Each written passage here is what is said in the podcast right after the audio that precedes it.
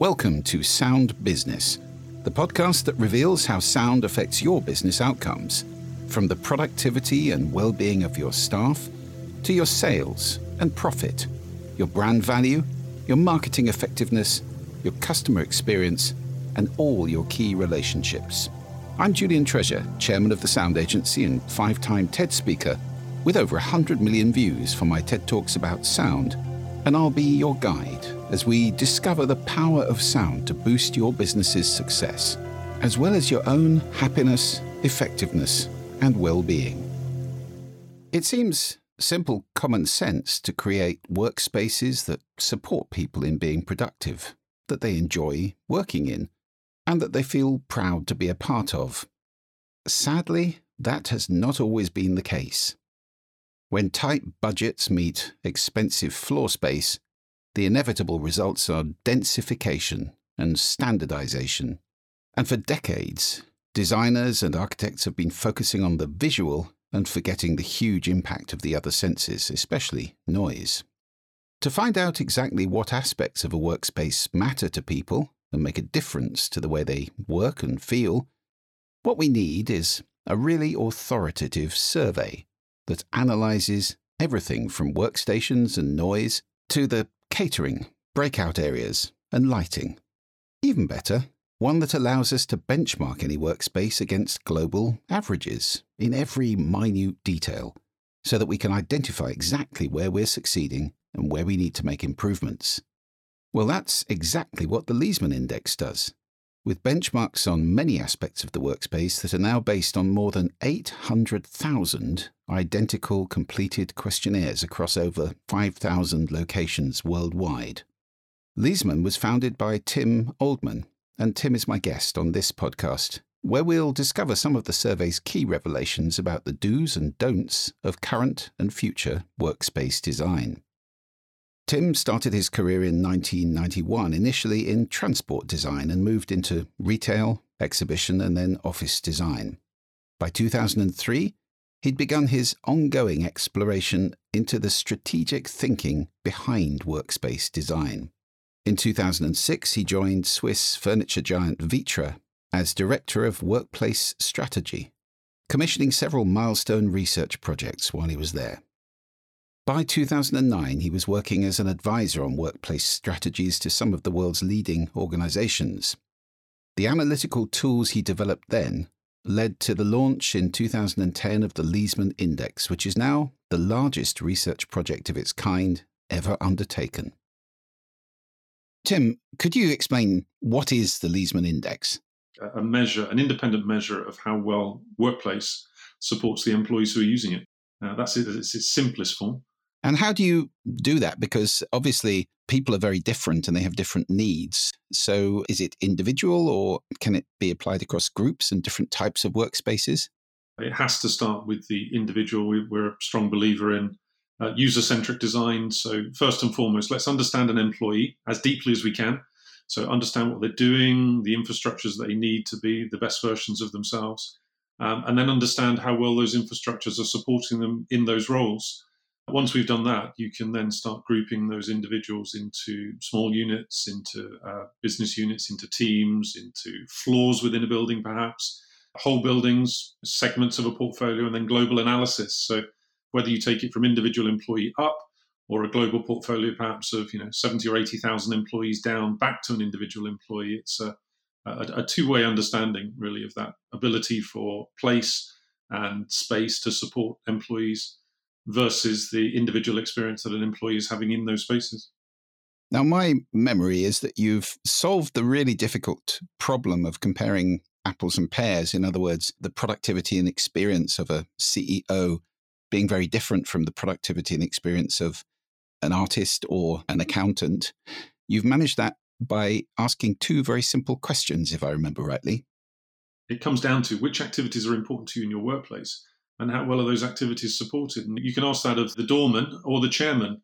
And the functionality within the analysis technique that we've developed uh, enables those individuals to select the individual activities and then tell us that support level. So, to your point, to be able to differentiate the needs difference between, say, somebody who's highly creative versus somebody who's highly collaborative versus somebody perhaps who's in a a more insular or super specialist role. What's really fascinating there is that, that it also challenges the assumptions.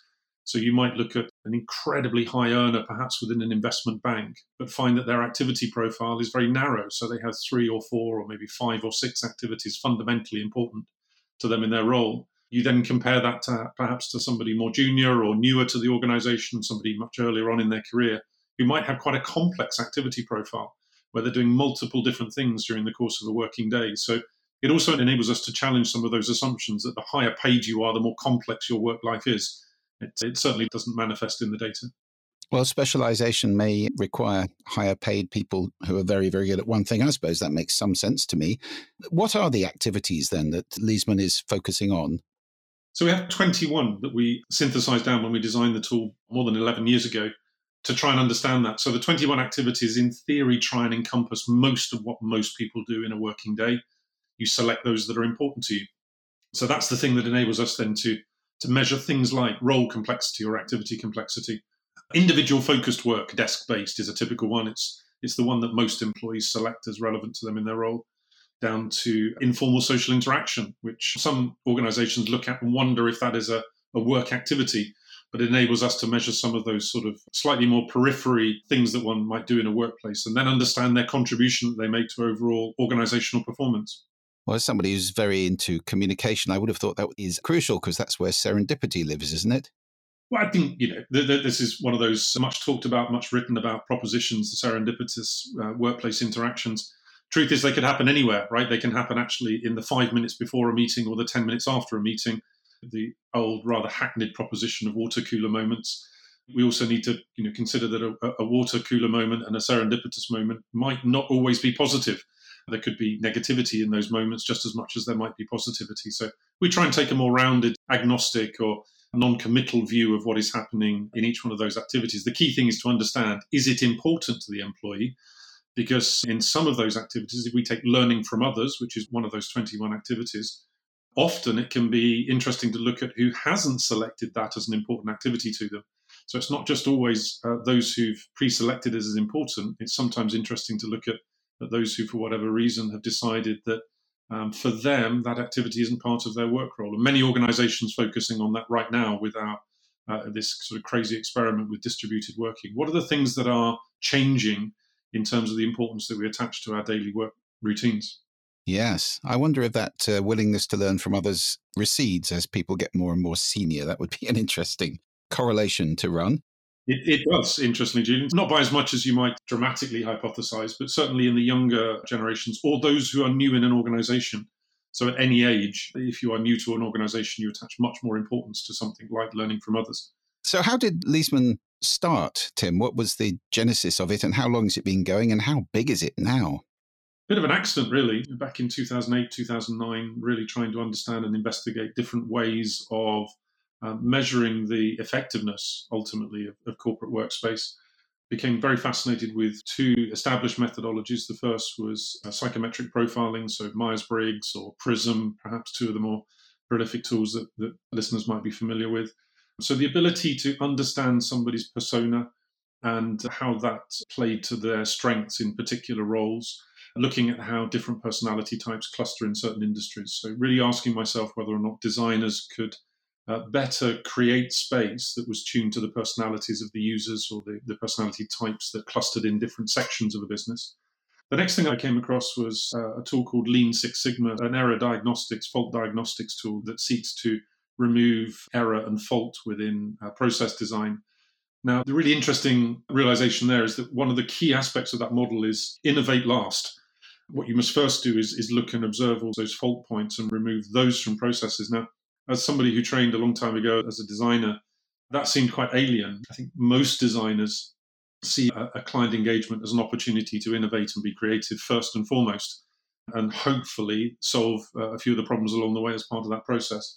So, to find a methodology which was almost 180 degrees opposite in its approach to an engagement started to become very interesting. So, you put the two together and you think about the personality of an organization and the personality profiles of those within it with those individuals trying to play to their strengths but be aware of their weaknesses and then apply that to a much more mechanical manufacturing process originated tool like Lean Six Sigma.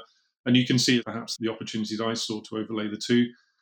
So started developing a tool myself uh, to use on my own strategy consultancy work, and then back end of 2009, tripped over the idea of basically launching that as a public proposition that anybody could use. Uh, that after the realization that if I was just going to use it in my own consulting work, the one thing I would struggle to do is amass enough data for it to become a benchmarking proposition. So we launched summer 2010 and uh, currently sitting on over 880,000 uh, individual employees who've answered our office based analysis. Almost every single one of those employees answering this, the exact same set of questions. So benchmarking capable across every line. But back in March uh, of last year, we were also uh, fortunate enough to have some very informed clients, one particular who said to us, We're going to need your help measuring home working experience. And so my incredible team in about six weeks did about six months work and we launched a parallel tool that measures the experience of employees working remotely predominantly from home and, and now as of uh, january february 2021 sitting on over 160000 of the same types of responses and the ability now to do a, a really interesting cross-sectional analysis between the difference between a home to support employees versus the corporate centre a million completed questionnaires in total, exactly. over a million, I think. And a really interesting idea that you just mentioned is innovation as solution. I think that's a beautiful concept. Well, let's get into the data then, this million surveys that you've got. What are the worst things in modern offices and what are the best?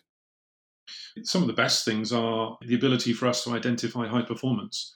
This is the, the, thing that, frankly, I take most excitement out of whenever we see the data come in from a client to recognize what good is, to recognize what outstanding looks and works like from an employee perspective, and to see that the, the range of that, that those differences, that, that actually a space that's outstanding for some isn't always outstanding for all. So that, that's the first thing I think that we started to realize about five years into the data collection that we could really distinctly isolate those physical features and service features of a workplace that provided a real value add to the employee. So, in an employee centric design proposition, what matters most in giving that uh, that sort of elevated sense of uh, a space, why people gravitate there, why you want to be there, rather than just need to be there to, to undertake the work that you're employed to do. What are those, Tim? I mean, are they the things we would expect, like daylight and so forth, or were there any surprises? I'd love to know what makes a great office for people the thing that's intriguing there is that you're right. There, there are a, a, sort of range of hygiene factors which one must have in order to have that first stepping stone to high performance.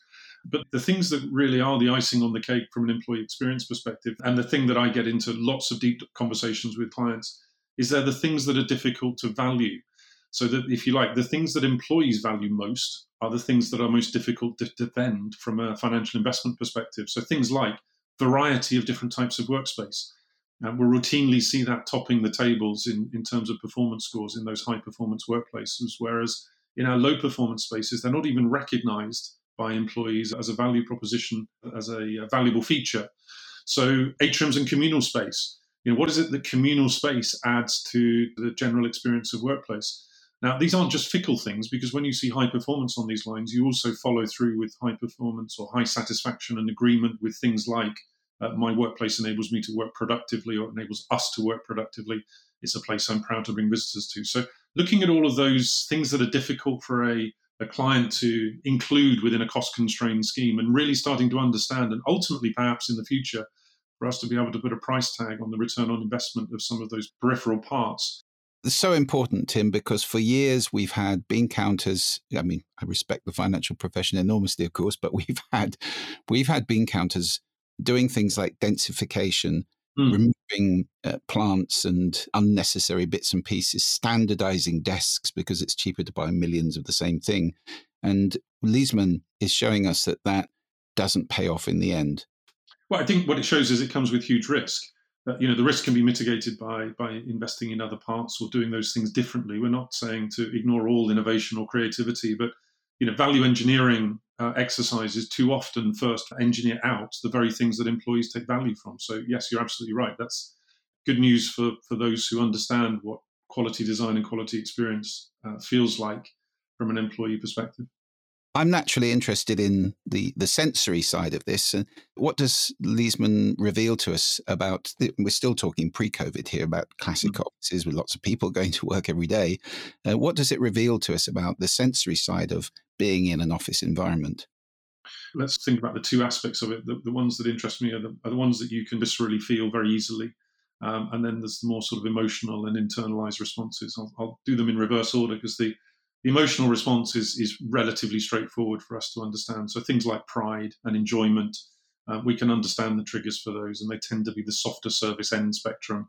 Things like the hospitality experiences, the coffee and refreshment facilities, the, the value of a, a restaurant or canteen, uh, and, and some really interesting differences there based on culture and geography. But the more physical aspects, the more engineering based, is of course where, where we first met because some of the very early data started to show us that simple things like noise levels um, have a dramatic impact on the sense of productivity of employees. And statistically, it remains across the data the strongest statistical indicator uh, a dissatisfaction with noise is the strongest statistical indicator. An employee will then say the workplace does not so- support their personal productivity. So, organizations, employees, architects are all aware of the impact of noise, but I don't think anybody really is fully cognizant of the dramatic impact it has on particular activities within the within a workflow day. And presumably, we're not talking simply about decibel levels, we're talking about disturbance, the qualitative aspect of noise as well as the quantitative. Uh, for sure. Now, now, obviously, one of the, the, compromises we had to accept when we designed the tool is that ours was a fairly mid altitude analysis technique. So we describe ourselves like the radiographers in medicine. So all I can tell for sure is that an employee is dissatisfied with noise levels. It requires the client or their advisory team supply chain to get into the detailed nuts and bolts of understanding what it is about noise. But you're absolutely right. It could be noise disturbance. It could uh, could be a lack of noise as well. Bear in mind, we don't say too noisy we ask it about noise levels, and, and certainly there have been more than one instance where, uh, after further investigation, organisations have found that, that, that teams actually want a bit of buzz, and the office was dead. So it's not always that it's decibel levels or, or disturbance; it can be the other way as well. Interesting, because that's a phenomenon known in scientific circles as stochastic resonance, where you introduce a little bit of noise into a system to improve results, like dithering with sound and very much like what we do with Moodsonic, of course, which is to introduce some biophilic sound to help with masking unwanted conversation. What are the other things to avoid for people when they're thinking about office design at the moment? Well, I think if they're, if they're thinking about office design at the moment, we sit here on 2021 with the future of place having gone from the, the content of trade magazines and uh, professional bodies' annual conferences to being on the front page of the Wall Street Journal and and the like. This is a this is a thing that even ex governors of the Bank of England are talking about the value of workplace now. This is a, a unprecedented times, I think, in terms of the focus on employee experience, the role of the physical corporate space in supporting organizational performance. That provides us with an incredible opportunity, I think, to to think about the design of workplace for the future as being perhaps being different. One telling question, though, that, that a number of our clients have been asking in their uh, recent surveys is post pandemic, how often do you see yourself returning to the corporate workplace? And, and a very, very distinct uh, data trend there is that the higher the quality, the experience of the workplace, the more employees want to spend in it. It's, it's blindingly obvious, really. But if you have a great workplace and you love being there with colleagues that you respect, post pandemic, you want to go back. Maybe not full time, but you certainly want to go back. Whereas those employees who report having a poor experience prior, for any number of reasons, are the ones that are saying actually they would prefer to stay at home. So the ratio between home experience and work experience is going to be all important in determining whether people are going to be bothered to make that journey. I guess if you've got a beautiful home and a terrible office, it's very unattractive. But swap that round the other way. Many people don't live in beautiful homes and might have a, a pretty glamorous office. So that's more attractive. So quality is going to be paramount in the future of office design, perhaps more than it ever has been in the past.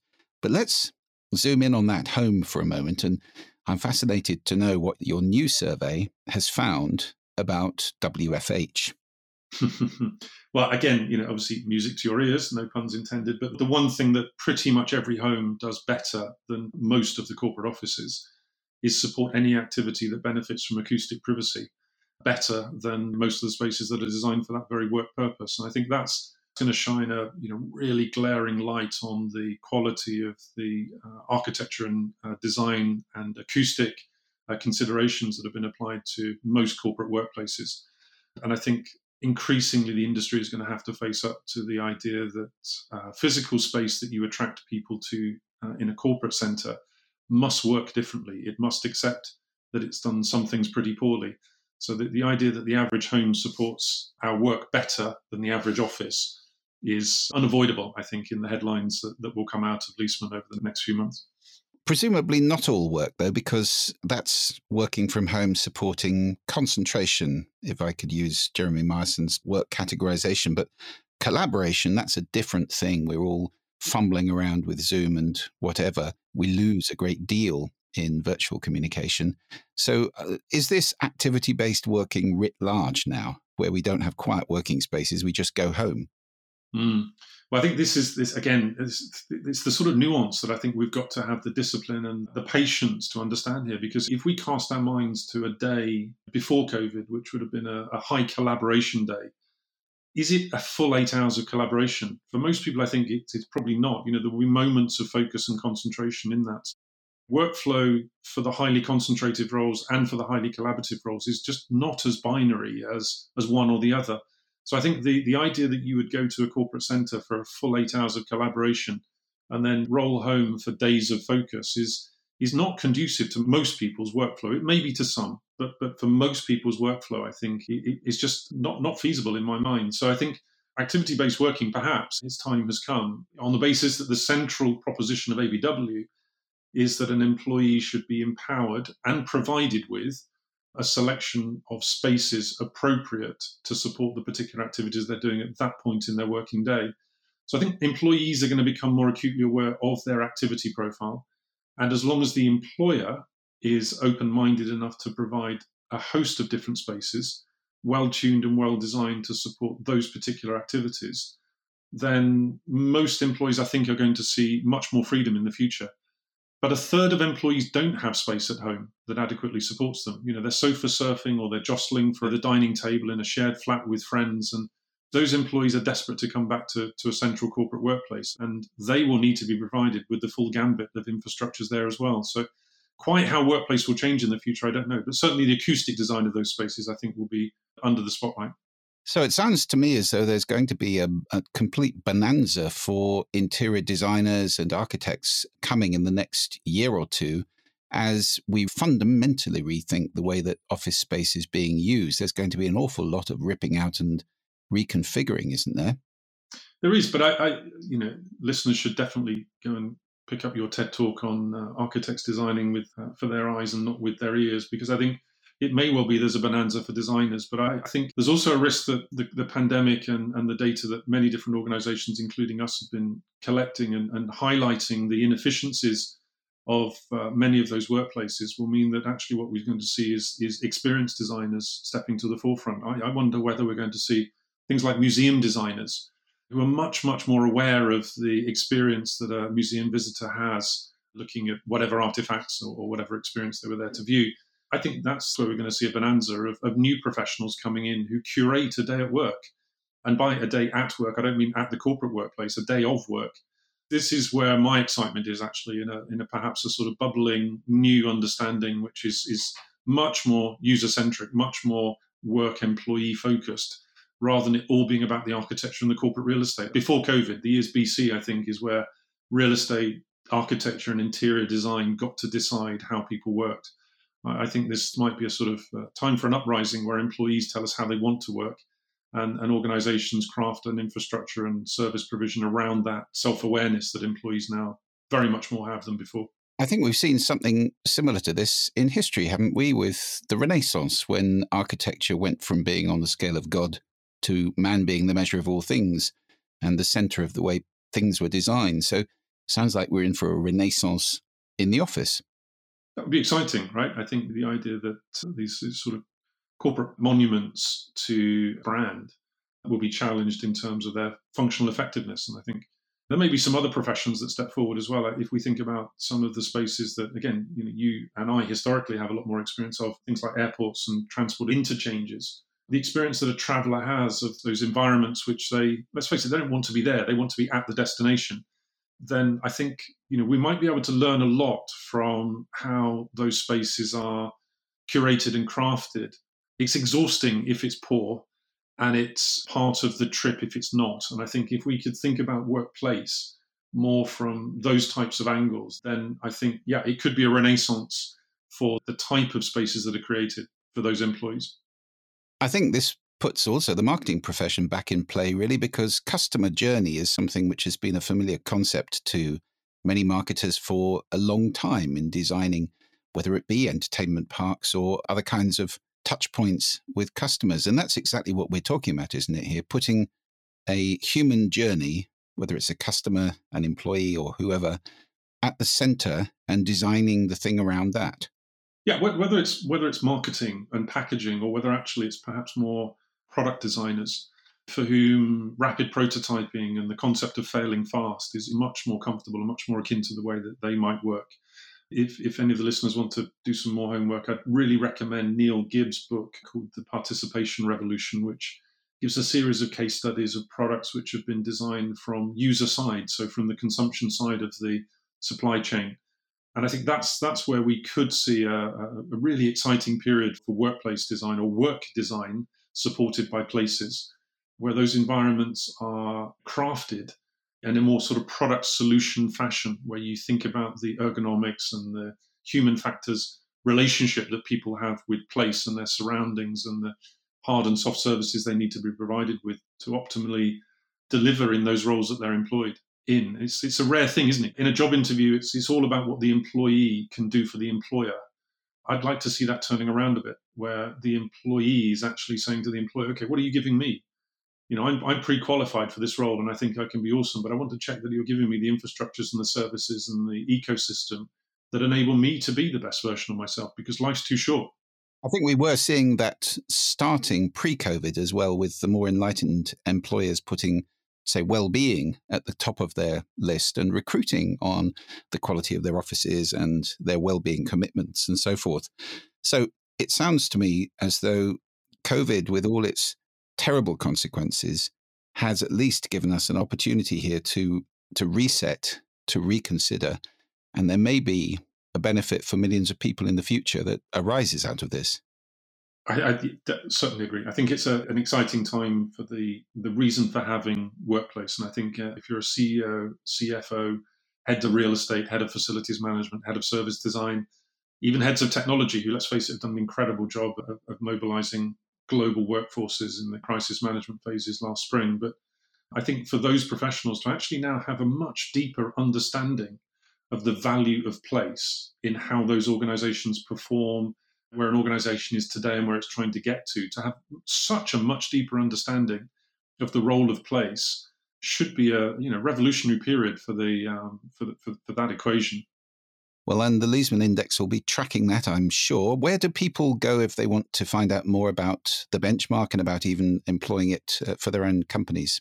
So, leesmanindex.com, everything's there. We have two sides of the business. There's the solution that employers buy and deploy across their employee base, gives them that radiographer x ray. We don't do anything else from a fee perspective. So, it is just a an independent analysis. There's no vested interest in the in the survey findings that we will present back. But anybody who goes to leesmanindex.com will also find a whole heap of outpourings of research. We have an incredible research and insights team led by Dr. Peggie Rothe, who are constantly playing with that data. We take the responsibilities very seriously to see what that data can tell us. And so there's also a, a, stack of useful resources there that employers can take to think about that future workplace proposition for them. Terrific. And we'll put those links onto our podcast page as we always do. Tim, thank you very much for your time. This has been a fascinating insight into the possible future, which faces a great number of us. And we will look forward to experiencing it in all the senses, of course, is the other thing, because uh, this customer journey is in five senses, not just one. So, you know, I can continue talking about architects using their ears and their noses, even. it's been a pleasure as always, Julian. Thank you, Tim. There's a consistent message coming through this series of interviews with experts on workspace that for all its ills, the pandemic has created a once in a lifetime opportunity for us to reset, reconsider, and fundamentally recast our thinking about the spaces that we create for people to gather together and work in. From Oliver Heath, we learned that we need to reconnect with nature for our well being From Jeremy Myerson, we learned that workspace quality will be the defining parameter if we want to attract people back to work. From Sally Augustin, we learned that we must pay attention to all the senses when designing anything, especially communal spaces. And from Tim Oldman, we've learned that the successful workspaces of the future will put the employee, not the organization or the brand, at the center of the design process. There's plenty more to explore, from sustainability to acoustics, furniture, technology, and lighting design, but I feel pretty confident by now that the successful workplace of the future is going to be different, in a good way.